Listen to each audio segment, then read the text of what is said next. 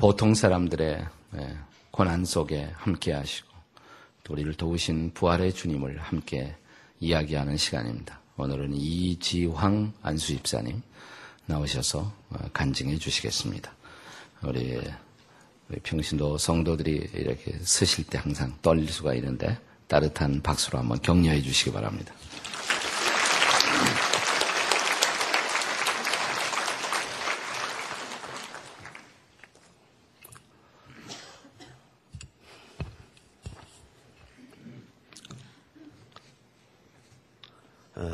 먼저 보잘것없는 자의 부끄러운 지난 날들을 여러 성도님들 앞에 드러내놓을 수 있도록 용기를, 용기를 주신 하나님께 감사를 올립니다. 저는 하나님을 알지 못하는 불교도 가정의 3녀 이남 중 막내로 이 세상에 태어났습니다. 먹고 입고 쓰기에 큰 불편이 없었던 넉넉한 가정에서 태어났으나 저희 어린 시절 기억에는 아버지와의 다정했던 대화나 함께 했던 즐거운 추억들이 전혀 생각나지 않는 것으로 보아 저희 어, 어린 시절이 그다지 행복하지만은 못했던 것 같습니다. 유난히 성격이 까다롭고 신경질적인 아이였기에 덩치도 작았고 깡마른 모습의 선병질 아이였던 것만이 기억이 날 뿐입니다. 초등학교 학년 유난히도 따뜻했던 어느 봄날 저희 아버지께서는 갑작스럽게 돌아가셨고 집안에서 살림만 하시던 저희 어머니께서는 졸지의 다섯 자녀의 생활을 책임져야 하는 가장이 되셨습니다. 설상가상으로 모든 경제적 문제들을 어머니 모르게 아버지 홀로 관리하시던 터라 가지고 있던 재산 거의 모두를 아버지 동업자들에게 빼앗기다시피 하게 되어 빈털터리가 되어버린 저희들은 갑자기 닥친 모진 세파를 당해내긴 너무나도 무기력하기만 했습니다. 학창시절 수업시간 중 서무과 직원에게 호출당하여 납부금 독촉을 받을 때마다 왜 그리 자존심이 상하고 힘들었는지요. 이렇게 힘들고 어려웠던 학창시절을 겨우 마치고 청년이 된 저는 지금 저희 아내를 만나 결혼을 함으로 한 가정을 이루게 되었습니다. 학창 시절의 어려웠던 기억들은 저를 직장에서의 성공만이 행복을 위한 지름길이라 생각하게 되었고 이를 성취하기 위해서는 방법을 가리지 않는 부도덕한 직업관을 가지게 하였습니다. 미래에 대한 막연한 불안, 불안감은 술과 담배와 잡기 등 참으로 가치 없는 것들을 과도하게 집착토록 만들었으며 당연한 결과로 저희 가족들에게는 경제적인 풍족함과 다정한 남편 그리고 자상한 아버지는 있을 수가 없었습니다. 직장 생활은 그런대로 성공적이어서 다른 이들보다 모든 면에서 앞서 나가는 행운을 누렸으며 이런 작은 성공들로 인하여 교만이 가득 찬 저는 세상 속의 즐거움 속으로 점점 더 깊이 빠져들어가고 있었습니다.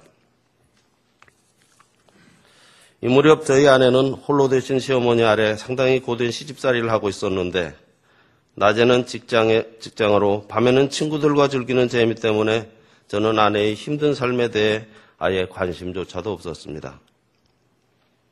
이렇게 제가 저만의 즐거움 속에서 홀로 방황하고 있을 때 저희 아내는 교회를 다니기 시작했는데 불교신, 에, 불교 신자이신 시어머니 때문에 드러내놓고 신앙생활을 할 수 있는 처지도 못 되는 데다 더더욱 아내를 어렵고 힘들게 한 것은 남편인 제가 아내의 신앙생활을 별로 달갑게 생각하지 않는다는 것이었습니다. 얼마 후 저희는 분가하여 살게 되었는데 신앙생활에 열심히 던 아내는 저에게도 함께 교회에 나갈 것을 권유하곤 했지만 이미 세속적인 재미에 푹 빠져버린 저는 그런 아내의 요구가 부담스럽고 짜증스럽기만 했습니다. 그러나 계속되는 아내의 간곡한 권유에 따라 가끔씩 마치 아내에게 선심이나 베풀듯이 따라갔던 교회에서는 설교 말씀도 잘 이해되지 않았고 그나마 건성으로 얻어들은 성경 말씀과 지식은 아내에 대한 공격거리와 핍박거리로밖에 사용되지 못하였습니다.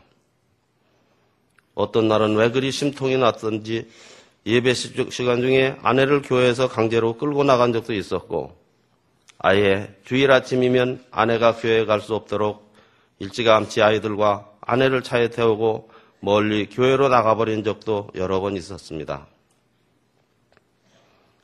그런가 하면 교회에 대해 비뚤어진 저희 마음은 직장에서도 기독교인 신자들을 공격하기가 취미였고 그럴수록 착하고 성실한 동료들은 저에게서 점점 멀어져만 갔으며 자연스럽게 그 자리는 하나님께서 기뻐하시지 않을 사람들로만 채워졌습니다. 늦은 밤까지 술을 마시고 자정이 넘어서야 귀가하는 일이 잦다 보니 아이들과 맨정신으로 만나는 시간이 별로 없어서 아이들과도 관계가 점점 나빠졌고 급기야는 노골적으로 아버지를 비판하고 나서는 녀석도 있었으며 저희 딸은 아빠와 같은 남자와는 절대로 결혼하지 않겠다는 말로 은근히 빗대어 저를 비난하는 일도 생기게 되었습니다. 제가 모처럼 일찍 귀가한 날은 아이들이 각기 제 방으로 들어가 버려서 얼굴 보기가 힘들었고 저는 제가 이 집에서 서서히 왕따를 당하고 있다는 사실을 깨닫게 되었습니다. 하지만 단 한 사람 제 아내만은 변함없이 저를 향한 기대와 신뢰를 버리지 않았었고 제가 하나님 앞으로 다시 돌아오기만을 기다리며 밤낮으로 열심히 기도하고 있었던 것입니다. 주님께서는 아내의 간절한 기도를 들으셨으며 불쌍한 저를 구원하시기 위하여 갖가지 계획들을 하나씩 하나씩 실행하고 계셨지만 그런 일들을 알 리가 없는 저는 여전히 세상 속에서 갈팡질팡하며 죄악 가운데 허우적거리고 있었습니다. 저희, 마, 저희 나이 44살 되던 해 어느 날 참으로 이해가 되지 않는 어이없는 사고로 죽음 직전까지 가는 중상을 당하게 되었으며 인간의 상식으로는 도저히 설명하기 어려운 신비하고도 특별한 경험을 하게 되었습니다.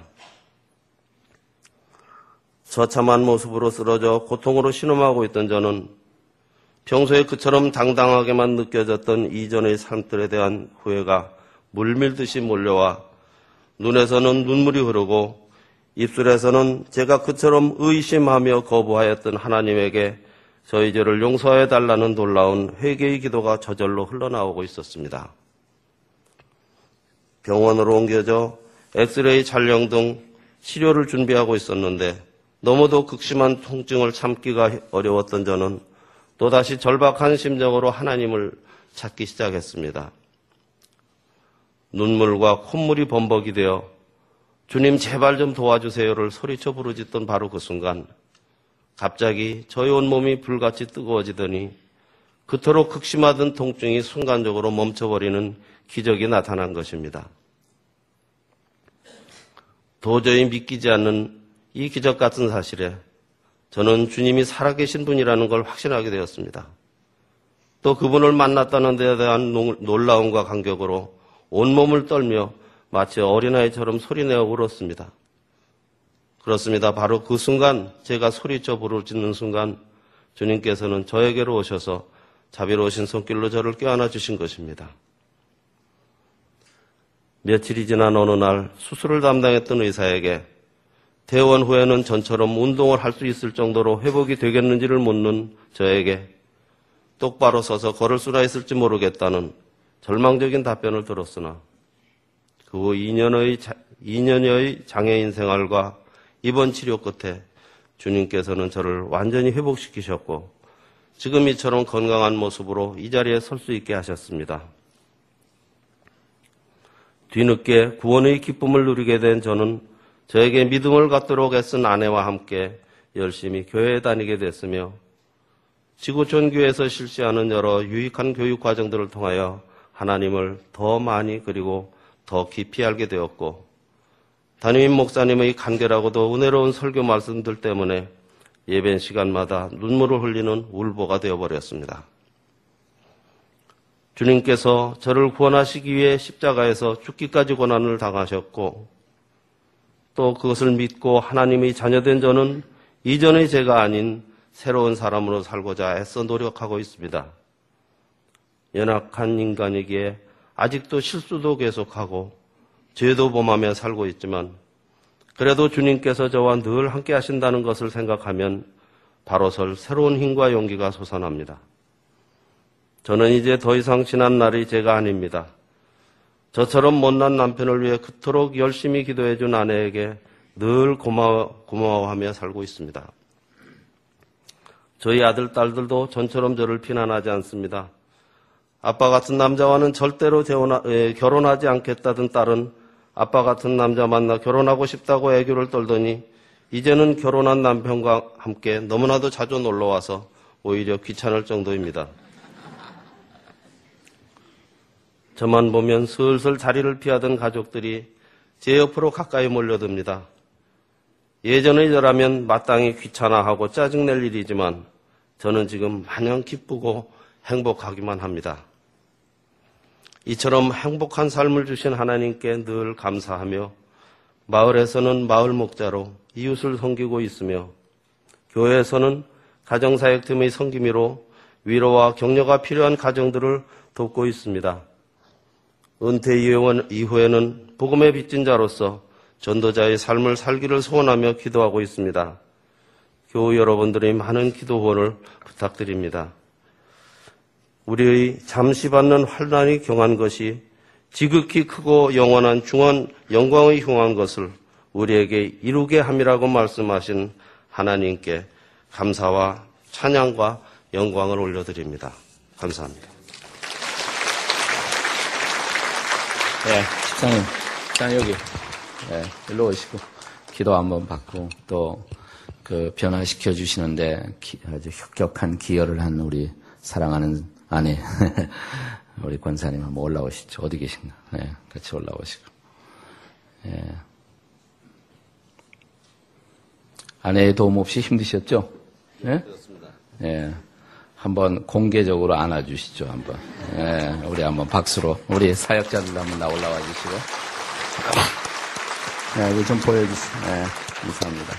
예, 한번 무릎 꿇고 한번 우리 같이 기도 드리시겠습니다. 여러분, 앞을 향해서 이렇게 손을 내미시고, 또 비슷한 동일한 고난이 있는 가정들 속에 하나님께서 이렇게 역사하셔서, 어, 참 행복한 가정, 자녀들이 닮고 싶은 부모님으로 어, 부부와 가정을 변화시켜 주시는 하나님의 은혜를 구하면서 우리 함께 같이 기도드리시겠습니다. 아버지 하나님, 어, 이 시간 우리가 이지왕 안수입사님의 간증을 통해서 하나님이 한 가정을 어떻게 변화시켜 줄 수가 있는지 하나님의 살아계신 은혜와 그 역사하심에 대해서 함께 들었습니다. 그 하나님을 찬양합니다. 기도하옵기는 사랑하는 이 집사님의 가정을 더욱 축복해 주시옵소서. 성령으로 기름 부어 주시옵소서. 평신도 선교사의 길을 가고자 준비하고 있사오니 성령께서 함께 하셔서 이 가정을 통해 역사하신 하나님이 동일한 비슷한 여러 유형의 아픔을 겪고 있는 가정들 속에 희망의 빛을 던지는 놀라운 은혜를 입혀 주시옵소서.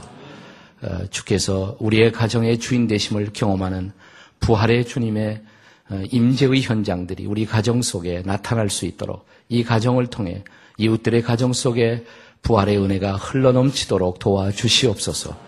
이지왕 집사님 내외분과 그 자녀들을 축복하시고 그 미래 가운데 성령의 은혜로 이끌어 주시기를 예수님의 복되신 이름으로 기도하옵나이다. 아멘. 다시 한번 박수로 격려하시겠습니다.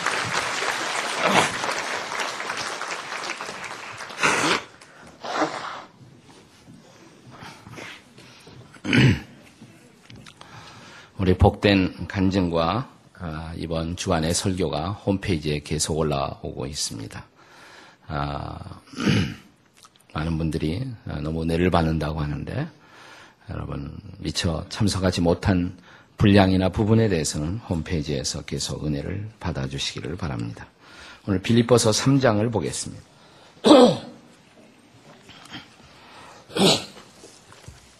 빌립보서 3장 10절과 11절의 말씀입니다. 빌립보서 3장 10절 11절의 말씀입니다.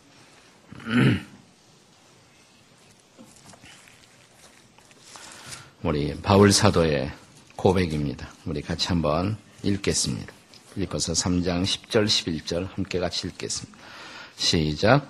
내가 그리스도와 그 부활의 권능과 그 고난에 참여함을 알고자 하여 그의 죽으심을 본받아 어떻게 해서든지 죽은 자 가운데서 부활에 이르려 하노니 여기 10절에 아주 키워드가 뭐냐면 알고자 하여라는 단어입니다. 알고자 하여. That I may know. 알고자 하여. 알고 싶다. 뭘 알고 싶어 하는가? 나는 부활의 권능을 알고 싶다. 또 주님의 고난에 동참한다는 의미가 무엇인가를 알고 싶다. 11절에는 죽은 자 가운데서 나는 부활에 도달하고 싶다. 내 인생이 죽은 인생 같았으나 나는 이제 부활의 권능을 통해서 그 부활에 도달하는 인생의 비밀을 알고 싶다. 이렇게 바울이 고백하고 있습니다. 여러분, 바울의 이미지는 무엇입니까? 우리가 바울 사도 하면 한 시대를 살면서 세상을 변화시키고 복음으로 시대를 바꾼 그런 십자군의 사령관 같은 이미지를 느끼지 않습니까? 그는 문자 그대로 복음으로 당시의 세상을 정복한 정복자의 이미지를 우리는 느낄 수가 있습니다. 그에게 합당한 이미지는 승리의 이미지고 성공의 이미지입니다. 우리는 그에게서 고난의 이미지를 찾기가 어려울지도 모릅니다. 하지만 좀 더 세밀하게 자세히 바울의 인생을 들여다보면 그의 성공의 뒤안길, 승리의 뒤안길은 말할 수 없는 고난의 역정이 있었던 것을 볼 수가 있습니다. 사실상 바울의 고난은 그가 예수님을 만나는 그 순간부터 바울의 인생의 고난은 시작되었습니다. 담에색 도상에서 강렬한 빛이 아, 예수를 믿는 사람들을 체포하고 핍박하기 위해서 다마스커스로 다메섹으로 길을 가다가 위로부터 내려오는 강렬한 빛이 그를 사로잡았을 때 사흘간 그는 눈을 멀었습니다. 앞을 보지 못하는 자가 되었습니다. 물론 사흘 후에 예수님의 제자인 아나니아를 만나 그의 안수로 다시 눈을 뜨는 기적을 체험합니다. 하지만 그때 그 순간부터 예수님을 만나는 순간부터 바울에게는 동시에 고난의 인생이 시작된 것입니다. 자, 그가 예수님을 만났을 때 하나님으로부터 받았던 말씀 가운데 아, 사도행전 19장, 아, 사도행전 9장, 사도행전 9장 15절과 16절의 말씀은 어쩌면 바울의 아, 인생 전체를 예언하는 예언의 말씀이었다라고도 할 수가 있습니다. 사도행전 9장입니다. 사도행전 9장 15절과 16절의 말씀입니다. 사도행전 9장 15절 16절의 말씀을 우리 같이 한번 읽겠습니다. 다 같이 읽습니다. 시작. 주께서 이르시되 가라 이 사람은 내 이름을 이방인과 임금들과 이스라엘 자손들에게 전하기 위하여 택한 나의 그릇이라.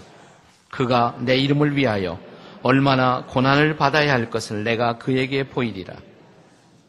여기 16절에 그가 바울이 내 이름을 위해서 얼마나 고난을 받아야 할 것을 내가 그에게 보여주리라. 그는 선택함을 받았습니다. 한 시대의 전도자로 택함을 받았습니다. 그러나 동시에 주님의 이름을 증거하기 위해서 그는 긴 고난의 인생을 걸어가야 할 것을 주님은 동시에 말씀하셨습니다. 바울은 그 고난을 불평하지 않았고 그 고난을 감수했고 그 고난을 마침내 극복했습니다. 그는 죽은 자 같았던 인생에서 부활의 인생에 마침내 도달하게 됩니다. 바울 사도가 받았던 고난의 인생의 유형들, 고난의 삶의 유형들을 몇 가지로 나누어서 살펴보겠습니다. 우선 그가 받았던 육체적인 고난.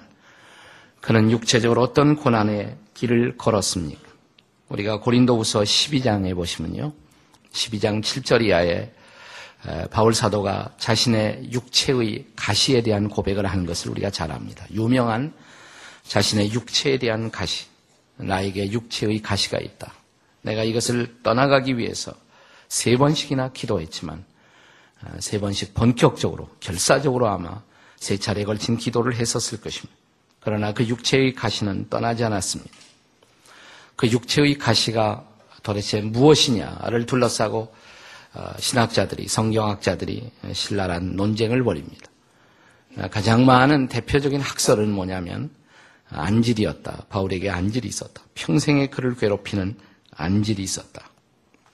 그리고 그 안질은 아마도 다메섹 도상에서 그 강렬한 주님이 보낸 그 빛을 아, 접하는 순간 아, 비록 치료는 받아서 눈을 떠서 보기는 했지만 아, 평생에 그에게 떠나지 않는 안질이 그를 괴롭혔을 것이다. 이렇게 말합니다. 그리고 그럴 만한 성경적인 여러 증거들을 우리는 볼 수가 있습니다. 갈라디아 6장 11절에 보시면 바울이 내가 큰 글씨, 로 이것을 쓴다. 큰 글자로 쓴다. 바울이 잘 보이지 않았기 때문에 큰 글자로 쓰지 않았을까. 마치 우리가 시력이 좀 이렇게 약해지면서 성경이 자꾸만 큰 글씨 성경을 선호하게 되는 것처럼 저도 큰 글씨 성경을 보고 있습니다. 네. 바울이 큰 글자로 썼다라고 고백하지 않았을까. 또 갈라디아서 4장 15절에 보시면 나를 사랑하는 너희들이 나를 위해서 눈이라도 빼어서 주고 싶어 했을 것이다. 어, 나를 대신해서 눈을 주고 싶어 했을 것이다. 어, 이런 것으로 미루어서 아마 바울에게 안질이 있었을 것이다. 그러나 갈라디아서 4장 14절에 보시면 바울이 이런 고백을 합니다. 갈라디아서 4장 14절 한번 찾아보시겠습니다. 한번 읽어보겠습니다. 갈라디아서 4장 14절 시작. 너희를 시험하는 것이 내 육체에 있을 때 이것을 너희가 업신여기지도 아니하고 버리지도 아니했다. 네, 너희를 네, 너희를 시험하는 것이 내 육체에 있다. 근데 그것 때문에 너희가 나를 업신여기지 않았다. 뭐 안질 정도 갖고 그랬겠느냐? 어, 뭐 안질 정도 갖고 뭐 업신여긴다는 말을 썼을까? 그래서 어떤 학자들은 안질이 아니라 간질이다.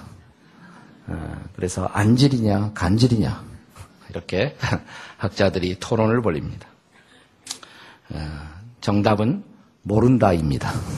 잘 모른다입니다. 성경에 확실히 얘기하지 않았기 때문에 안질인지 간질인지 잘 모르겠습니다. 그러나 분명한 것은 그에게 육체의 고난이 평생 떠나지 않는 육체의 고난이 있었다는 것입니다. 그래서 그는 이런 아마도 안질 혹은 간질 이러한 질병들과 더불어 평생을 어, 어, 싸웠을 것이다. 이렇게 우리가 생각할 수가 있습니다. 이것이 바울이 겪은 육체적인 고난이었습니다. 그런가 하면 그 이상으로 바울을 괴롭혔던 것은 정신적 고난이었습니다. 아마 바울을 평생 괴롭혔던 정신적 고난 중에 하나는 바울이 하나님의 사도, 예수님의 사도라는 사실에 관한 어, 도전이었을 것입니다. 그러니까 사도의 자격 중에 예, 예수님의 사도가 되려면 실제로 예수님을 모시고 다니면서 어, 예수님의 말씀을 받고 또 예수님과 함께 전도한 경험이 있어야 그것을 예수님의 열두 제자 혹은 예수님의 사도로서 인정을 받았던 것입니다. 예, 그런 의미에서 바울은 예수님과 함께 다니면서 전도하거나 혹은 예수님에 의해서 직접적으로 제자로 선택함을 받았던 것은 아니었기 때문에 사도권에 대해서 다른 사람들이 네가 어떻게 예수의 사도냐라는 의심을 받을 만도 합니다. 이것 때문에 평생 바울은 어, 바로 어, 예수님을 사랑하는 사람들에게서조차도 의심을 받고 또 그들에게조차도 왕따를 당하는 그런 고난을 경험합니다. 그런 고난의 일단을 우리는 고린도 전서에서 찾아볼 수가 있습니다. 그래서 바울은 아, 이러한 사도권의 의심을 받을 때마다 자기가 사도된 것은 사람이 임명한 것이 아니라 갈라디아서 1장 1절에 보면 갈라디아서 1장 1절에서는 나는 예수 그리스도와 하나님 아버지로 말미암아 사도가 되었다. 이렇게 고백을 합니다. 그럼에도 불구하고 이 도전은 아, 끝나지 않은 도전처럼 바울을 괴롭혔습니다. 고린도 전서 한번 찾아보겠습니다. 9장 2절입니다. 고린도 전서 9장 2절 이하의 말씀을 함께 보겠습니다. 한번 같이 고린도 전서 9장 2절과 3절을 함께 읽어보시겠습니다. 같이 읽습니다. 시작. 다른 사람에게는 내가 사도가 아닐지라도 너희에게는 사도이니 나의 사도됨을 주 안에서 인친 것이 너희라. 나를 비판하는 자들에게 변명할 것이 이것이. 자, 이 말씀으로 미루어서 얼마나 많은 사람들이 바울을 비판했는지, 바울에게 변명이 필요했는지, 자기 자신이 주님의 부름을 받은 사도라는 것을 늘 어, 비판하는 사람들에게 변명할 때마다 바울의 얼마나 자존심이 상했을까요? 아마 이것은 바울의 평생을 따라다닌 정신적 고난이었을 것입니다. 바울은 이런 생각도 했을 것입니다. 내가 안 믿는 사람들에게 받는 박해는 어떤 박해도 견딜 수가 있다. 하지만 예수님을 사랑하는 그런 동일한 사도들에 의해서 혹은 어, 이웃들에 의해서 어, 예수를 믿는 사람들에 의해서 내가 받는 그러한 조롱과 정신적 고난은 참으로 감당하기 어려운 그런 아픔이었을 것입니다. 그러나 뿐만 아니라 거기서 끝나지 않았습니다. 바울에게는 어, 이제 예수를 믿은 후에 이 복음 때문에 예수를 믿는 복음, 그가 전하고자 했던 복음 때문에 고난을 받습니다. 복음 때문에 받았던 육체적이고 영적인 고난이 적지 않았습니다. 우리는 그 고난의 일단들을 성경에서 바울 자신의 고백을 빌려 우리는 이해할 수가 있습니다. 우리가 고린도 후서 11장 23절 이하를 한번 찾아보겠습니다. 그가 복음 전하기 위해서 어떤 고난을 받았는지 고린도 후서 11장 23절 이하의 말씀을 보겠습니다. 그들이 그리스도의 일꾼이냐 정신없는 말을 하거니와 나는 더욱 그러하도다.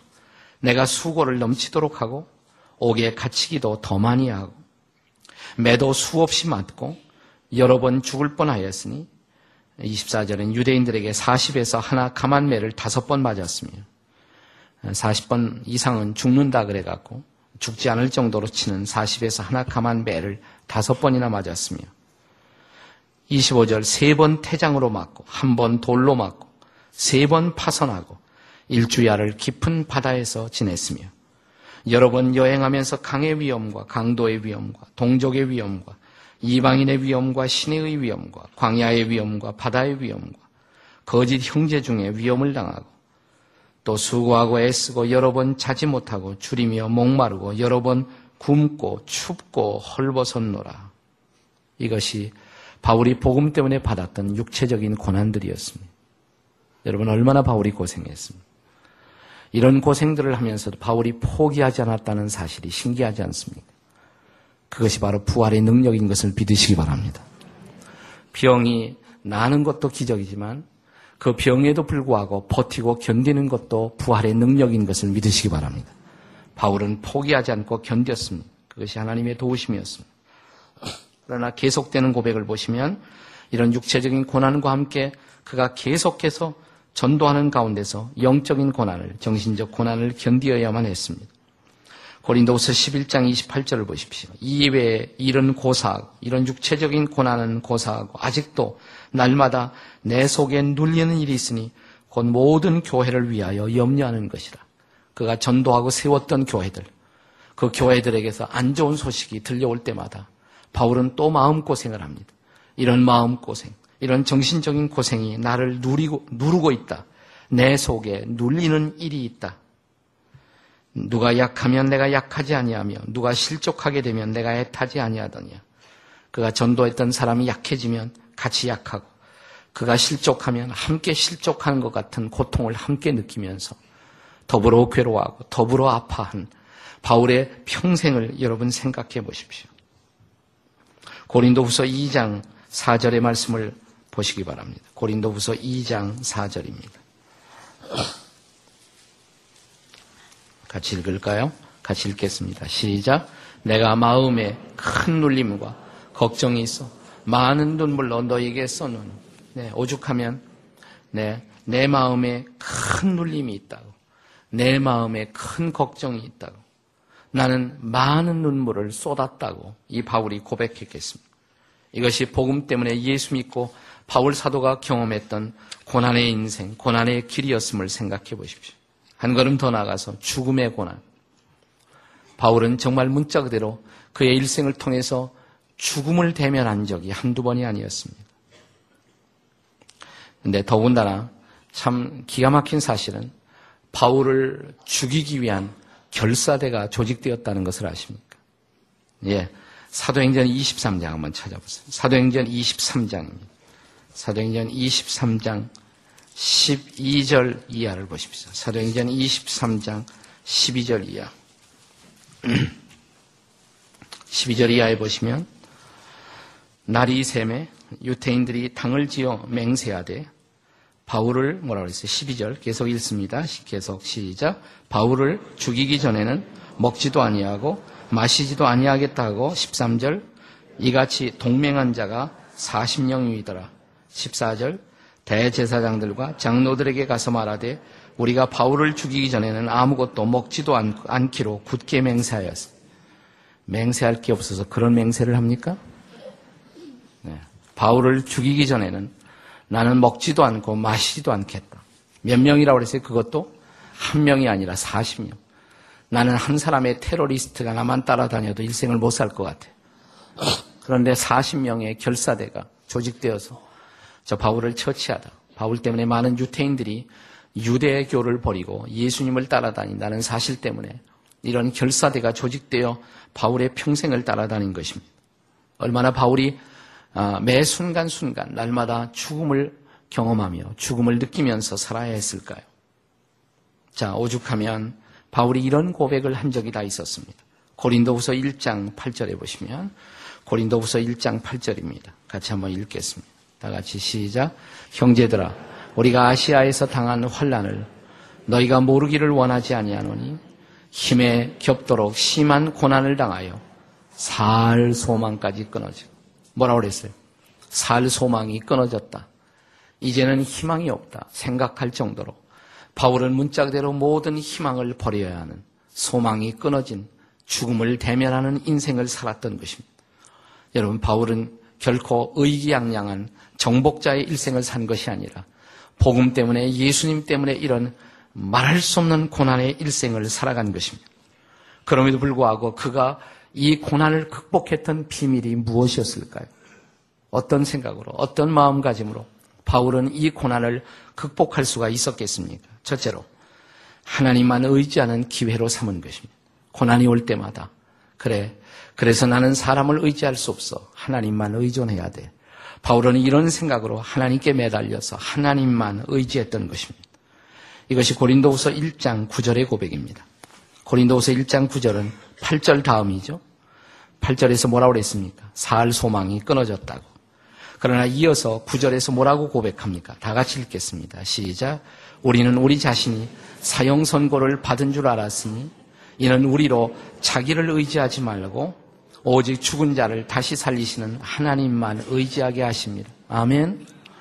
사형 선고를 나는 받은 줄 알았다. 그러나 그때를 어떻게 돌파했습니까? 그래서 자기를 의지하지 않고 뭐예요? 죽은 자를 다시 살리시는 하나님. 이게 부활의 하나님이죠. 죽은 자를 다시 살리시는 예수님을 다시 죽은 자에서 살리시던 그 부활의 주님, 부활의 하나님.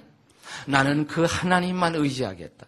고난이 올 때마다 고난의 파도가 밀려올 때마다 하나님만 나 자신을 의존하지 않고 하나님만 의지하는 것입니다. 자기가 아니라 누구? 하나님만입니다. 하나님만. 때때로 그 하나님만 의지하도록 우리는 인간 세상에서 우리가 붙들고 있던 것들을 하나님이 치실 때가 있어요. 그래서 세상의 어떤 것을 너무 힘있게 잡으려고 하지 마세요. 이것이 나를 지켜줄 수 있을 것처럼 꽉 잡고 있으면, 돈줄을 잡고 있으면 하나님이 줄을 딱 끊으십니다. 하나님만 의존하도록. 그래서 너무 세상 것을 의존하려고 하지 마세요. 다 같이 하나님만 의지하세요. 옆에 있는 사람에게 한번 해보세요. 시작.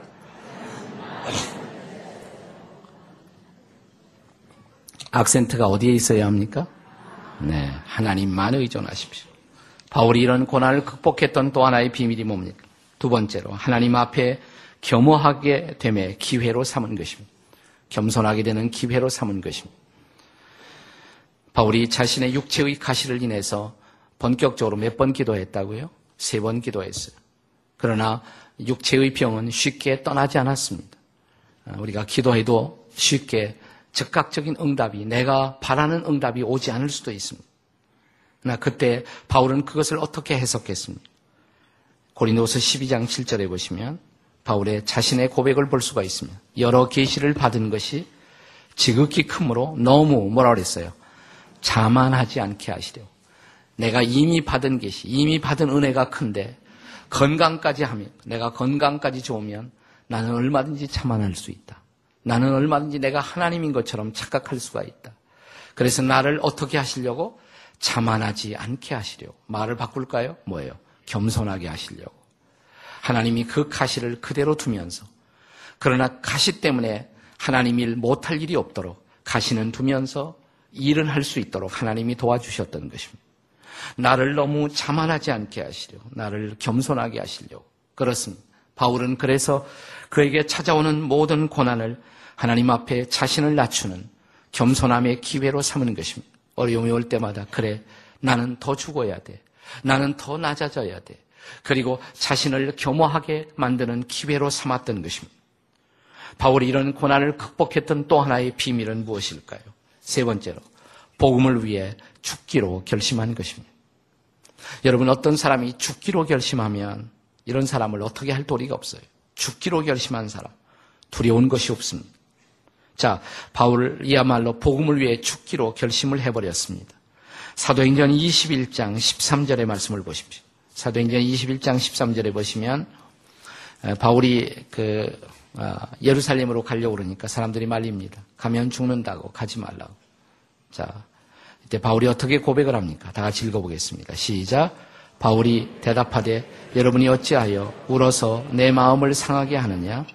나는 주 예수의 이름을 위하여 결박당할 뿐만 아니라 예루살렘에서 죽을 것도 각오하였노라. 뭘 각오했어요? 나는 죽을 것을 이미 각오했다. 각오해버리면 말릴 수 없는 거예요. 나는 예루살렘에서 복음을 위해서 죽을 것을 이미 결심했다. 어, 과거에 우리 작년에 우리 주기철 목사님의 아드님이 오셔서 이 시간에 간증을 했는데 주기철 목사님이 그런 혹독한 일제의 고문과 고통을 견디면서도 그가 당당할 수 있었던 이유는 그가 죽음을 각오하신 까닭입니다. 그가 마지막으로 하셨던 유명한 설교의 제목이 일사각오였습니다. 일사각오. 나는 복음을 위해서 죽기로 이미 결심했다. 그렇습니다. 바울이 이런 고난을 지독한 고난들을 넘어설 수 있었던 비밀이 복음을 위해 죽기로 결심한 까닭이었습니다. 그가 고난을 극복한 또 하나의 비밀이 뭘까요? 네 번째로 복음의 진보를 인해 기뻐함을 인생 최고의 가치로 삼은 것입니다. 바울의 기쁨이 어디 있었을까요? 복음이 전진된다는 사실 때문에. 나는 고난을 받지만 그러나 복음은 계속 전해져요. 나는 오해도 받아요. 하지만 복음은 계속 전해져요. 그래, 우리 주님만 손해가 없고 복음만 전해진다면 나는 기뻐하고 또 기뻐하리라. 이것이 바울의 간증이었습니다. 마지막으로 바울이 이 고난을 극복할 수 있었던 더 중요한 비밀이 있습니다. 그것은 고난 후에 영광을 사모한 것입니다. 고난 이후에 주님께서 나를 위해 예비하신 영광, 그 영광의 상급을 그는 바라본 것입니다. 로마서 8장 18절을 우리 다 같이 한번 읽겠습니다. 로마서 8장 18절 다 같이 읽습니다. 시작. 생각컨대 현재의 고난은 장차 우리에게 나타날 영광과 비교할 수가 없도다. 오늘의 고난은 내일의 영광과 비교할 수가 없다. 그래서 부끄러운 오늘의 고난보다는 어, 포기할 수 없는 영광의 내일을 위해서 그는 고난을 견딜 수가 있었던 것입니다. 고난 후 이후에 영광을 바라보았습니다. 주님이 나를 위해 예비하신 그 상급, 그 영광을 바라보았을 때 바울이 견디지 못할, 참지 못할, 극복하지 못할 고난이 없었던 것입니다. 그렇습니다. 사랑하는 여러분, 우리도 복음을 위해 한번 죽을 것을 결심하면 부활의 능력이 우리에게 임할 것입니다. 바울의 평생을 붙들었던 그 능력이 저와 여러분의 인생의 장에도 함께 할 것입니다. 그는 실제로 이런 부활의 소망, 부활의 능력으로 어, 오늘 내 인생 속에 함께 하시는 주님을 경험하였기 때문에 바울은 고난 속에서도 늘 기뻐했습니다. 여러분, 죽기로 결심했다고 해서 늘 죽는 사람처럼 살면 안 돼요. 바울은 죽기로 결심했지만 죽을 것을 결심해 놓으니까 두려울 것이 없었어요. 그래서 항상 기뻐하는 것입니다. 감옥 속에 있는 사람이 감옥 바깥에 멀쩡하게 살고 있는 사람들에게 이렇게 말할 수가 있습니까? 여러분 기뻐하세요. 항상 기뻐하세요. 다시 말씀드립니다. 기뻐하십시오. 그렇습니다. 감옥이 빼앗아갈 수 없었던 기쁨. 바울을 옥죄고 있는 그 감옥의 사슬이 매둘 수 없었던 기쁨. 이것이 부활의 기쁨이었던 것입니다. 그 부활의 기쁨으로 충만하시기 바랍니다. 그 부활의 소망으로 충만하시기 바랍니다. 부활에 도달하는 인생, 부활의 능력으로 고난을 이기는 인생이 되시기를 주님의 이름으로 축원합니다. 기도하십시다. 우리 주여 한번 소리 지르고 하나님 부활의 주님 나에게 오셔서 이 고난 이기고 오늘도 기뻐하며 살게 해달라고 그리고 내일은 여러분 성금요일이에요. 내일은 성금요일. 주께서 십자가에 매달리신 것을 기념하는 성금요일입니다. 여러분 목장 식구들과 함께 오셔서 성찬식에도 참여하시고 정말 그 부활의 위대하신 주님의 능력을 경험하는 시간이 되시기 바랍니다. 다 같이 우리 주님을 부르시겠습니다. 시작. 주여 감사합니다. 주님, 이 시간 우리가 주님 앞에 나와 우리의 모든 마음의 고난과 고통을 주님 앞에 풀어놓습니다. 그리고 살아계신 주님의 능력을 구합니다.